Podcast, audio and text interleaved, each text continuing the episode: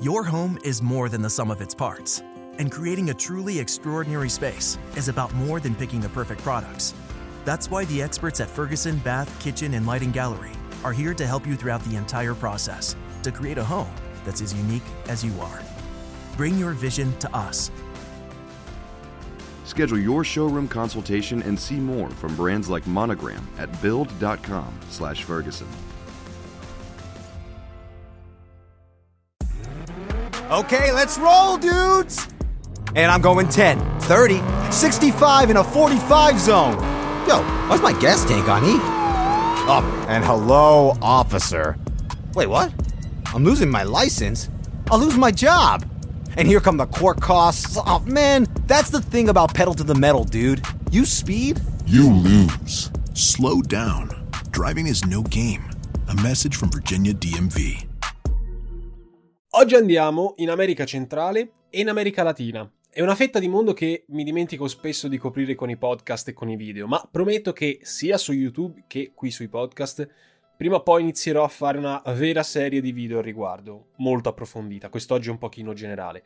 Vi ricordo comunque che quando il podcast era ancora un bebè in fasce, mesi fa, ho fatto due episodi dedicati alla guerra della droga messicana, potete andare a riprenderli se volete. Oggi la cosa è un po' diversa. Parliamo delle posizioni degli Stati Uniti nei confronti dei principali paesi a sud del confine texano. Vediamo un pochino.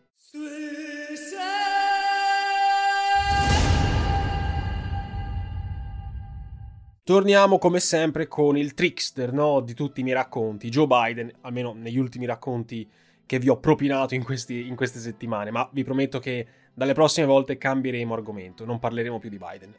All'indomani della sua nomina a presidente degli Stati Uniti, Joe Biden non ha esitato a porre, come dire, la propria firma su due ordinamenti che, per quanto in realtà temporanei, sembrano voler dichiarare in via simbolica il deciso cambio di rotta che la nuova amministrazione intende seguire nei rapporti con l'America Latina.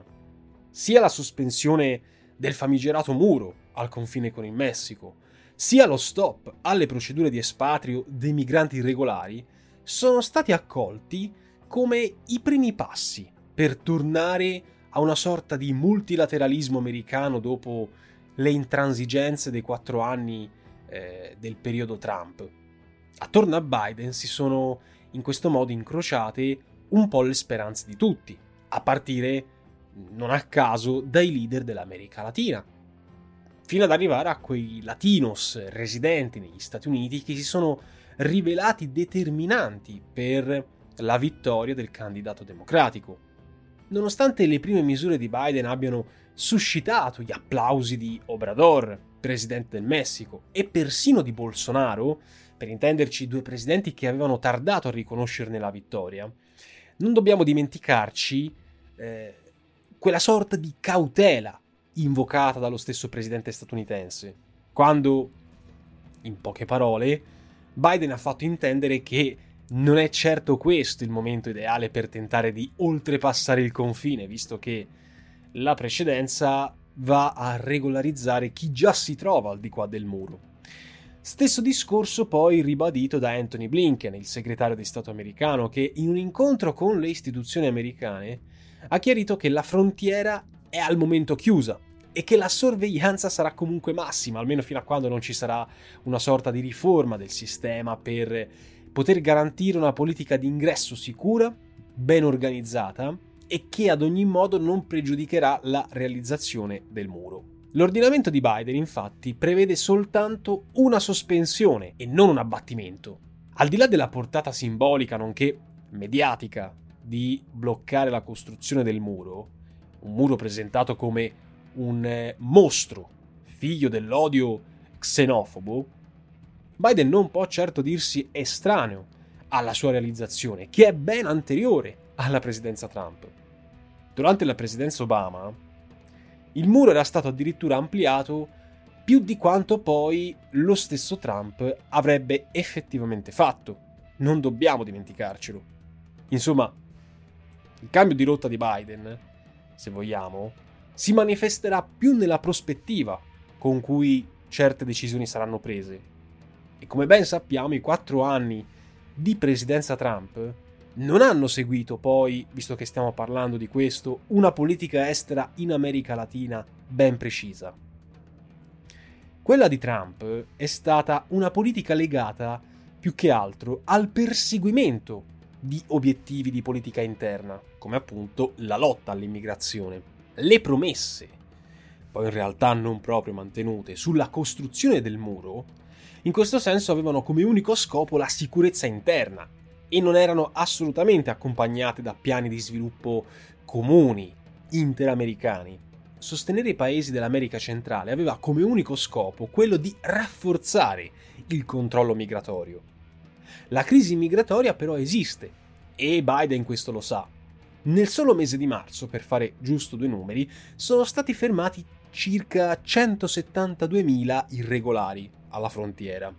Misure come la green card o la proposta di annullamento sul lungo termine dello stato di clandestinità per gli ispanici che de facto già risiedono e lavorano negli Stati Uniti sono misure insufficienti, perché il grosso problema migratorio degli Stati Uniti non è il suo confine, ma è ciò che c'è oltre il confine, ciò che c'è oltre il muro, a sud, nel Messico e poi anche oltre, chiaramente. C'è però da immaginarci che eh, le misure volte a regolarizzare l'immigrazione, non più a contrastarla, si accompagnino ad un discorso un pochino più ampio che preveda la cooperazione e lo sviluppo dell'intero continente. E al di là della situazione migratoria, possiamo interpretare le prime mosse di Biden proprio in questo senso, vale a dire come una dichiarazione, certo, di buona volontà e di distensione, ma anche come un invito ad un cauto realismo. Questo è un gioco politico che i presidenti statunitensi conoscono molto bene dopo tutto. Cioè inserire nel primo mandato le premesse o le promesse per qualcosa che si vedrà soltanto nei secondi quattro anni, elezioni permettendo. Nonostante le alte aspettative, c'è anche però da dire che esiste chi teme che la politica americana di Biden possa appiattirsi troppo sullo status quo raggiunto dalla presidenza Obama, che pure è il modello seguito da Biden stesso, ovvero una distensione soprattutto con una nazione come Cuba e anche una cooperazione sulla carta promettente, ma che nella realtà dei fatti non garantirà clamorosi passi in avanti nei rapporti interamericani. Questo perché dei tanti fronti aperti, l'America Latina non rappresenta una priorità per l'amministrazione Biden, nonostante le tante problematiche ad essa connesse. Va anche detto che rispetto ai tempi di Obama, eh, nello scenario americano, si sono inseriti due attori per così dire inediti, che il disinteresse trampiano ha rafforzato e che, nel bene o nel male, avranno un enorme peso negli anni a venire. Da una parte parliamo ovviamente dell'influenza commerciale cinese, e qui ci starà prima o poi un episodio ad essa dedicato. Dall'altra stiamo parlando della lotta al cambiamento climatico, che chiaramente rappresenta uno dei tratti più originali del programma di Biden. Poi, per non parlare del Covid, bisogna sempre tenere a mente che nella storia recente dell'America lo scenario geopolitico latinoamericano ha assunto rilevanza agli occhi di Washington solo all'interno di una logica, di una dinamica di scontro chiaramente uno scontro a livello di politica estera. Un tempo, nei decenni precedenti, insomma molto più in là nel tempo, lo scontro si giocava tutto sul pericolo del comunismo. Quest'oggi questo pericolo è incarnato essenzialmente dalla Cina e se vogliamo anche dal grande nemico, da questa narrazione del riscaldamento globale e poi dalla narrazione della pandemia. Dopotutto basterebbe prendere in considerazione le cifre o anche la ripartizione degli aiuti che gli Stati Uniti hanno dato ai paesi latini nella lotta al Covid per avere un'idea abbastanza buona dell'importanza piuttosto relativa che certi stati meridionali rivestono per Washington. Stando ai dati fornitici dal Dipartimento di Stato americano, almeno per quanto riguarda la prima fase della pandemia, quindi siamo ancora sotto Trump, gli Stati Uniti hanno distribuito circa 1,2 miliardi di aiuti di dollari, di cui soltanto, soltanto di questo miliardo e passa, 120 milioni sono stati destinati ai paesi dell'America Latina. Direi che non è un caso che la maggior parte di questi fondi sia stata destinata a quei paesi dell'America centrale da cui proviene gran parte dell'immigrazione dentro il territorio statunitense. 53 milioni di questi 120 sono andati alla zona caraibica e centroamericana, di cui 20 al triangolo Guatemala, Honduras e El Salvador. Guatemala, Honduras e El Salvador. Ripetiamolo ancora, Guatemala, Honduras e El Salvador. Il paese che però in proporzione ha ricevuto di più resta la Colombia, un alleato strategico molto importante per Washington, che si è intascata 20 milioni. Non molto, se consideriamo che l'Italia ne ha ricevuti 50. Insomma, 120 milioni che non reggono assolutamente il confronto con i 680 milioni messi a disposizione dalla Cina nello stesso esatto periodo, che andrebbero poi a sommarsi a 137 miliardi già investiti dal colosso asiatico. Se guardiamo un attimo invece i dati aggiornati che ci vengono forniti a fine aprile dal Wilson Center, troviamo una sorta di inversione di tendenza, certo, con eh, i fondi americani che si sono quasi triplicati, ma che non possono comunque sostituirsi al grande apporto in termini di eh, dispositivi medico-sanitari donati dalla Cina e dalle imprese private asiatiche. Tra le tante che hanno donato, possiamo citare Huawei, Alibaba e persino TikTok, giusto per ricordarne le più note. Gli aiuti cinesi hanno pertanto raggiunto tutti i paesi americani, salvo chiaramente quelli che trattengono relazioni diplomatiche con eh, Taiwan, come ad esempio Honduras, Nicaragua e Guatemala. È chiaro però che tra Stati Uniti e Cina ci sia una forte concorrenza non solo sul campo economico ma anche su quello umanitario che serve un po' come dire a rinforzare il soft power, anzi la soft power tra queste due potenze, con l'arco Colombia, Venezuela e Brasile che sono tutti paesi al centro delle attenzioni e che rivolgono una certa importanza. Ma i semplici dati non possono certo dirci se gli aiuti americani siano aumentati proprio per contrastare l'influenza cinese. Quel che è certo però è che lo stesso Biden non ha mai fatto alcun tipo di segreto sulle sue intenzioni di voler rilanciare nella regione latinoamericana una politica di aiuti economici in senso generale, cioè non strettamente legati soltanto alla pandemia, specie appunto verso i paesi come l'Honduras, il Nicaragua, eccetera, eccetera. Politica che lo stesso Trump aveva sospeso come ritorsione verso quei paesi che a suo dire non si impegnavano abbastanza nel controllo migratorio, vale a dire Honduras, Guatemala e El Salvador. Questi paesi Honduras, Guatemala e El Salvador. Stanotte la sogniamo questa, questa frase. Tra l'altro, nel 2014 beneficiarono del piano di regolamentazione dei flussi migratori, cioè il piano che si chiamava Alliance for Prosperity, Alleanza per la Prosperità, voluto da Obama e dall'allora vicepresidente Biden. C'era un problema con questo piano di regolamentazione dei flussi migratori, e cioè che le premesse di questo piano sono una sorta di déjà vu di un tormentone classico che noi italiani conosciamo molto bene, ovvero l'ormai trito e ritrito aiutiamoli a casa loro.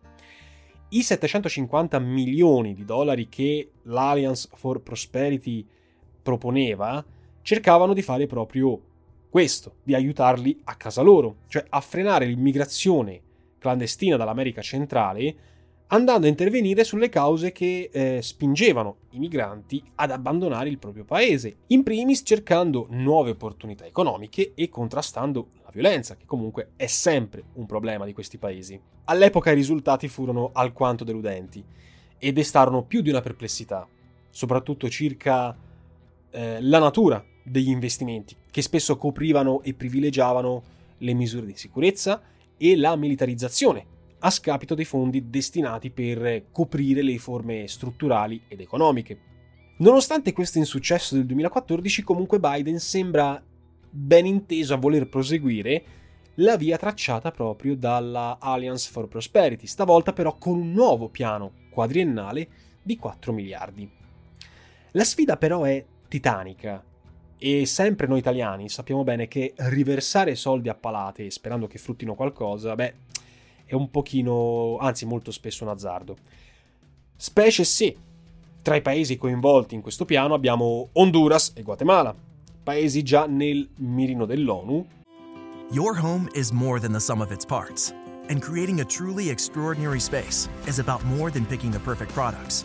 That's why the experts at Ferguson Bath, Kitchen, and Lighting Gallery are here to help you throughout the entire process to create a home that's as unique as you are. Bring your vision to us. Schedule your showroom consultation and see more from brands like Monogram at build.com/ferguson. Per quanto riguarda la corruzione,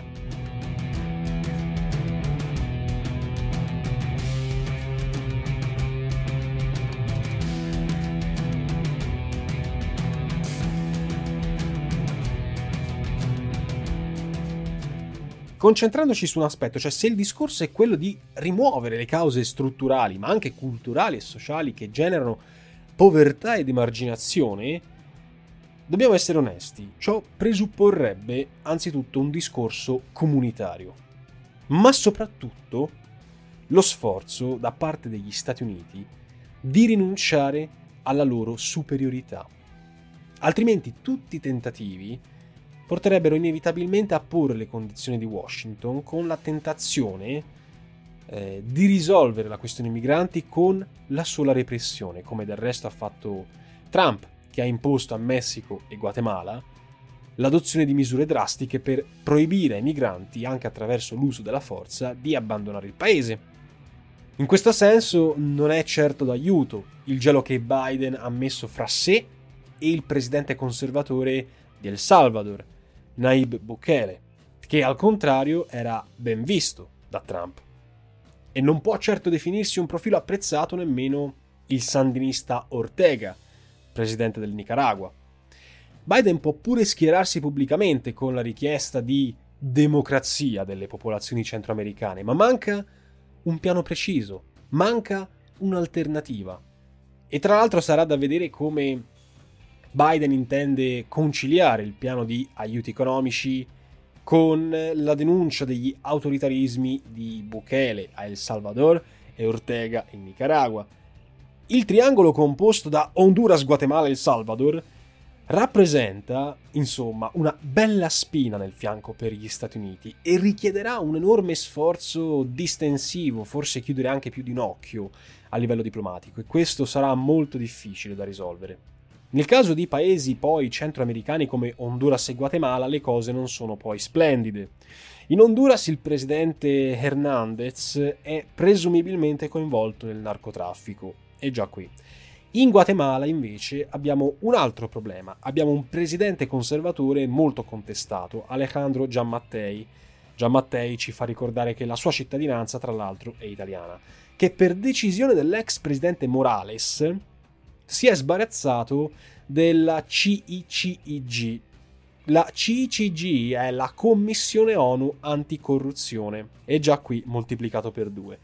Queste due figure, cioè Hernandez e Giammattei, ci lasciano simbolicamente un lascito su cui riflettere, cioè che la democrazia in America Latina è in difficoltà e questo, questa difficoltà può ostacolare la politica del dialogo che Biden intende portare avanti. Questa situazione, che vede crescere il numero di governi autoritari, è chiaramente erede di una mala gestione. Una mala gestione dettata dalla potenza principale nel continente americano, gli Stati Uniti, quindi l'ex presidente Trump, ma non per dare le colpe soltanto a Trump, perché come vedremo le problematiche sono sussistenti da decenni. Ad eccezione poi della Troica, cioè del triumvirato della dittatura composta da Cuba, Nicaragua e Venezuela, Trump non si è mai dimostrato interessato alle condizioni sociali degli altri paesi latinoamericani, lasciando che fossero i governi locali ad agire, purché chiaramente rispettassero gli accordi sull'immigrazione. Infatti, dopo la questione migratoria, la grande sfida dell'America post-trampiana e targata Biden starebbe proprio nel normalizzare le relazioni tra Washington e il resto del continente, passando attraverso la classica promozione della democrazia come soluzione a tutti i mali. I mali, agli occhi di Washington, in questo caso sono logicamente due dossier.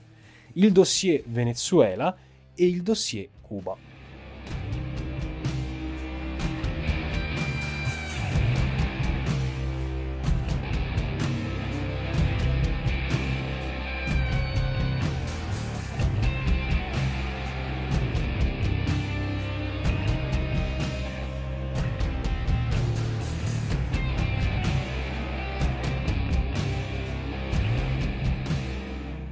E dunque parliamo un attimo di Venezuela. È proprio nella gestione della crisi venezuelana che l'effettiva rinascita della politica di distensione inaugurata da Biden troverà una sorta di misura. È dai tempi di Biden che Caracas, per un motivo o per un altro, si trova sotto il gioco delle sanzioni americane. Il Venezuela di Chavez ha da sempre rappresentato un problema per gli Stati Uniti, questo per diversi motivi. Uno di questi potrebbe essere i rapporti stretti che Chavez intesseva con Cuba. Addirittura nel 2002 gli Stati Uniti idearono e appoggiarono un golpe diretto ai danni di Chavez. Gli Stati Uniti avevano anche previsto il successore, Carmona, ma il tentativo di spodestare Chavez fallì miseramente. Con Maduro poi si è realizzato quello che più spaventava gli Stati Uniti, cioè l'arrivo di russi e cinesi. I primi attraverso l'esportazione di armamenti e attraverso la partnership nell'estrazione petrolifera. I secondi attraverso finanziamenti in parte avveniristici che servissero in qualche modo da esempio a tutti quei paesi dell'America Latina che ancora riconoscevano Taiwan. Così, senza arrivare ad un nuovo golpe, Washington ha sempre tentato di sovvertire l'ordine venezuelano con il preciso scopo di allontanare Chavez prima e oggi Maduro. Washington lo ha fatto con eh, le sanzioni, ma soprattutto lo ha fatto attraverso una figura, Guaidó, che tra l'altro ha studiato proprio negli Stati Uniti, nella stessa università curiosamente dove ha insegnato Carmona in seguito al fallito golpe.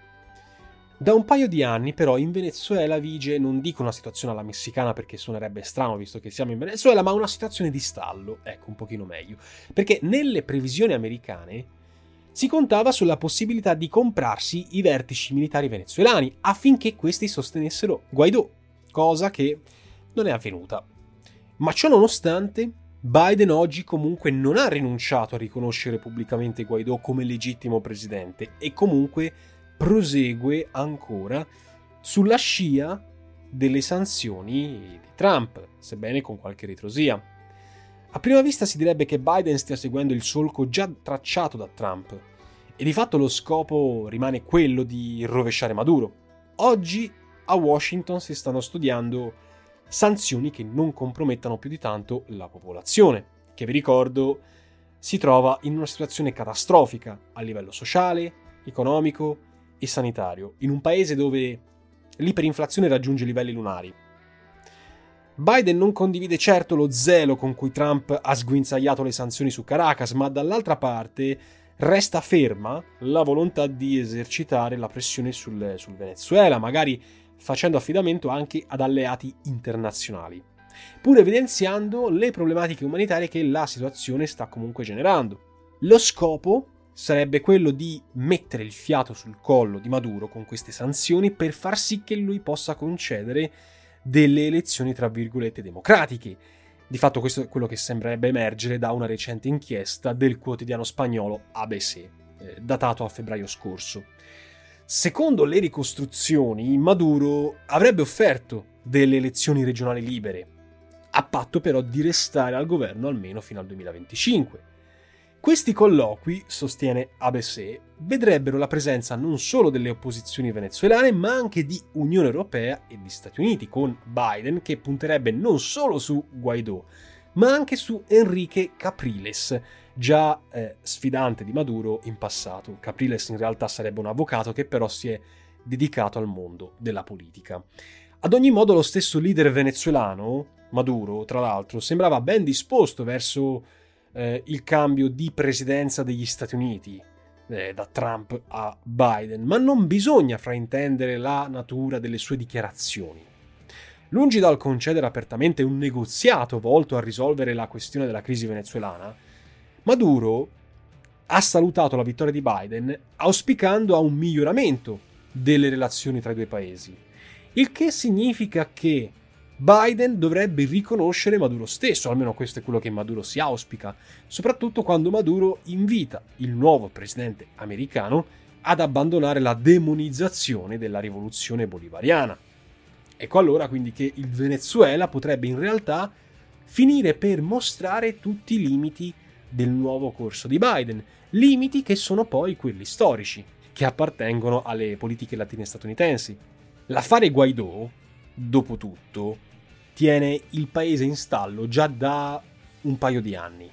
E per quanto Washington non abbia una fretta eccessiva di risolvere la faccenda, crisi umanitaria permettendo, non dobbiamo escludere in toto un clamoroso colpo di scena magari con Guaidó messo alla porta dal suo più grande sponsor. Stando così le cose, l'altra grande questione rimane Cuba Cuba potrebbe sembrare un affare semplice, in discesa, se non fosse, tra le altre cose, per un piccolo regalino che Trump, proprio negli ultimi giorni di presidenza, ha voluto lasciare in eredità al suo successore. Cuba infatti è stata nuovamente inserita nella lista dei paesi che sostengono il terrorismo, una lista certamente che non promette una buona compagnia, perché Cuba finisce così inserita insieme a Iran, Siria, Corea del Nord e così via. Non è un gesto simbolico o retorico quello di Trump, perché far parte di questa lista significa tirare su di sé un buon numero di sanzioni, sanzioni che poi sono rivolte anche a tutti quei paesi che intendono collaborare e intrattenere relazioni commerciali e diplomatiche con Cuba. Cuba certo ha pagato anche caro i suoi rapporti con Maduro, ma la decisione di Trump è soltanto l'ultimo atto di una politica di linea dura verso l'Havana. Oltre alle sanzioni, nel 2019 Trump decretò infatti l'entrata in vigore del famigerato titolo terzo dell'Helms-Barton Act, che in sostanza permetterebbe ai cittadini statunitensi di portare a giudizio tutte le compagnie straniere, in gran parte europee, che attualmente operano in proprietà cubane a loro confiscate dopo la rivoluzione di Castro. Questa sarebbe una sorta di extrema razio, visto che nessun presidente prima di Trump aveva mai permesso l'applicazione di questa legge. Non bisogna poi dimenticare che gran parte dei cubani emigrati in Florida hanno votato proprio per Trump nel 2016, i quali non vedevano di buon occhio la politica di distensione di Obama. Obama si era giocato il tutto per tutto con Cuba nel 2014, cioè durante il suo secondo mandato, senza chiaramente avere lo spauracchio delle elezioni di midterm. Biden si trova il dossier Cuba pronto lì, bellino, sulla scrivania, già a inizio del suo primo mandato, e questo è un grosso problema. E viste le resistenze sia di repubblicani che di democratici, la cosa non si prospetta una partita facile perché o l'una o l'altra parte, o peggio entrambe, eh, potrebbero rimanere molto deluse. Come gestire questa... Your home is more than the sum of its parts, and creating a truly extraordinary space is about more than picking the perfect products. That's why the experts at Ferguson Bath, Kitchen, and Lighting Gallery are here to help you throughout the entire process to create a home that's as unique as you are. Bring your vision to us. Schedule your showroom consultation and see more from brands like Monogram at build.com/ferguson. Patata bollente.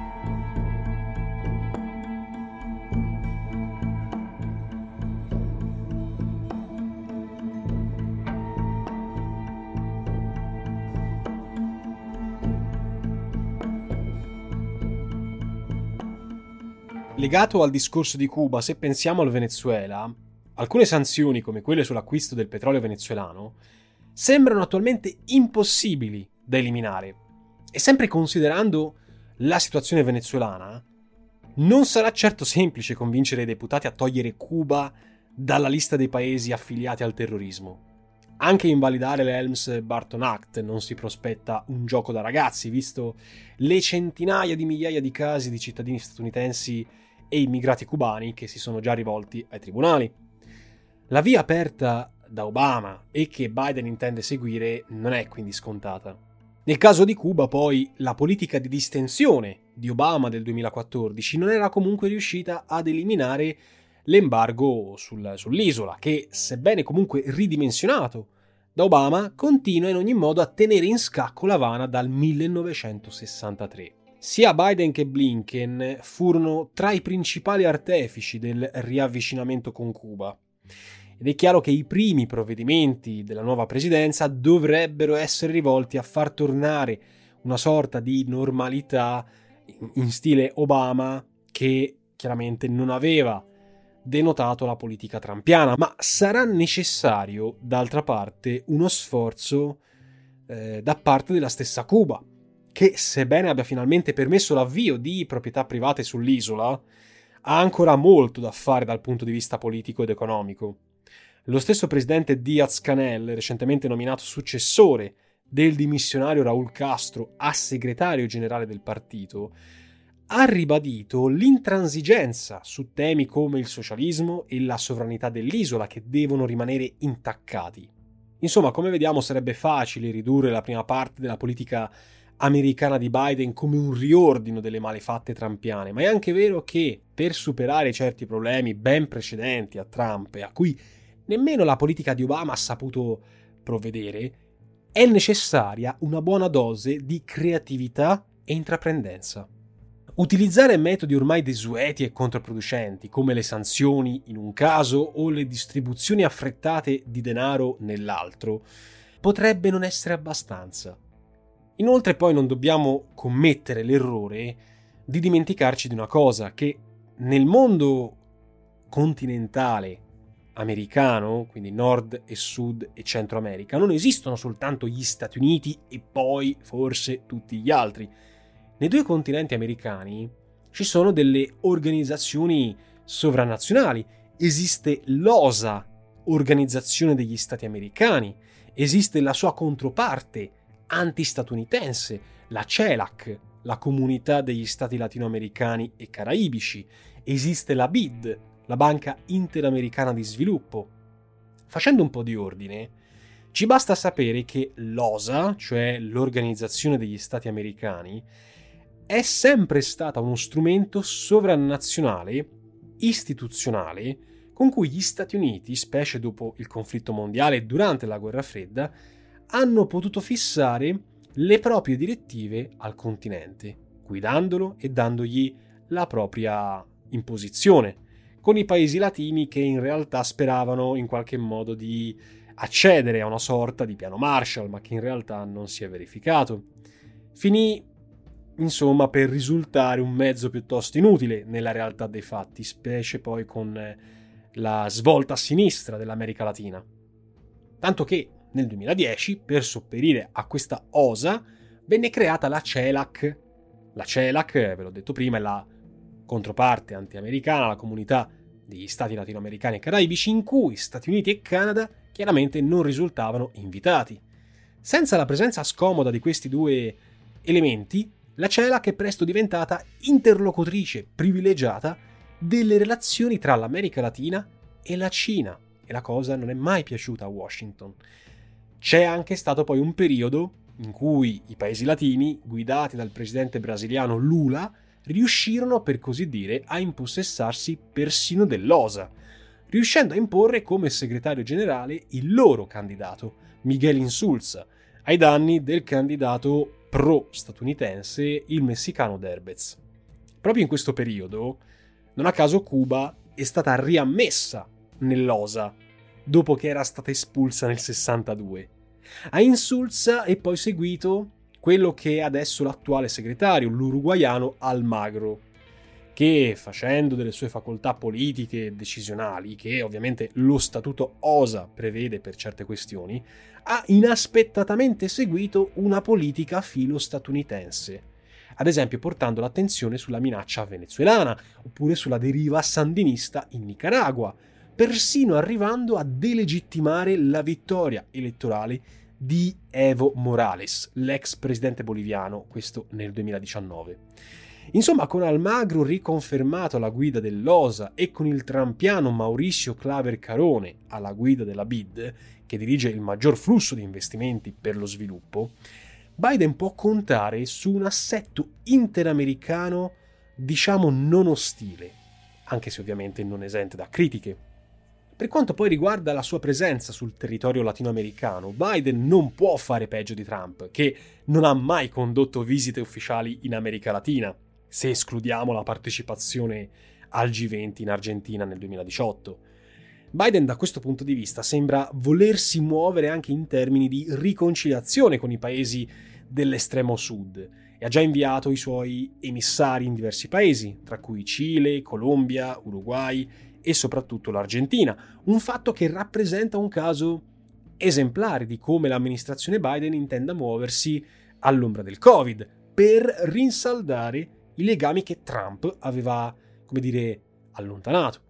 Il governo di Buenos Aires infatti non solo è stato il primo in America ad acquistare il vaccino russo, ma si è anche proposto di fare da mediatore tra Mosca e gli altri paesi sudamericani per l'arrivo di nuove dosi. Questo ha fatto allarmare Washington e le recenti visite diplomatiche in Argentina, questo ci fa capire, non sono casuali, anche considerato il reciproco bisogno che lega Buenos Aires e Washington.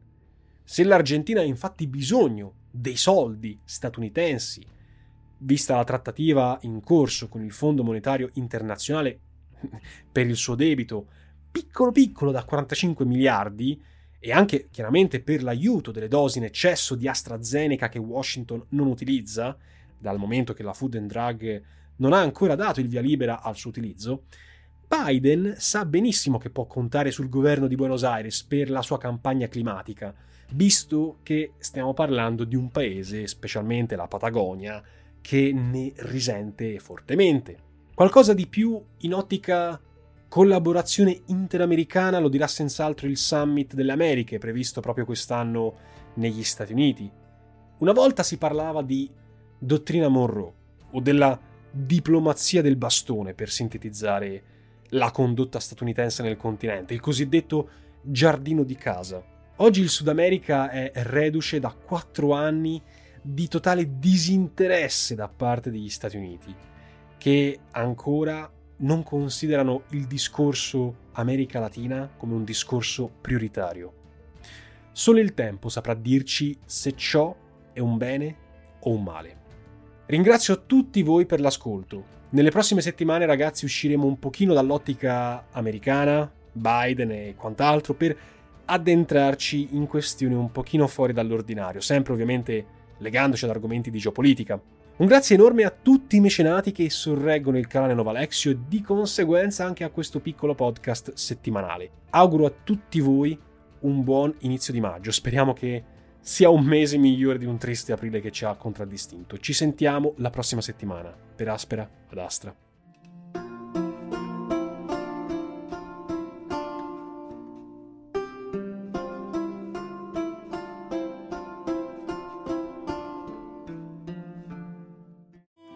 Your home is more than the sum of its parts, and creating a truly extraordinary space is about more than picking the perfect products. That's why the experts at Ferguson Bath, Kitchen, and Lighting Gallery are here to help you throughout the entire process to create a home that's as unique as you are. Bring your vision to us. Schedule your showroom consultation and see more from brands like Monogram at build.com/ferguson.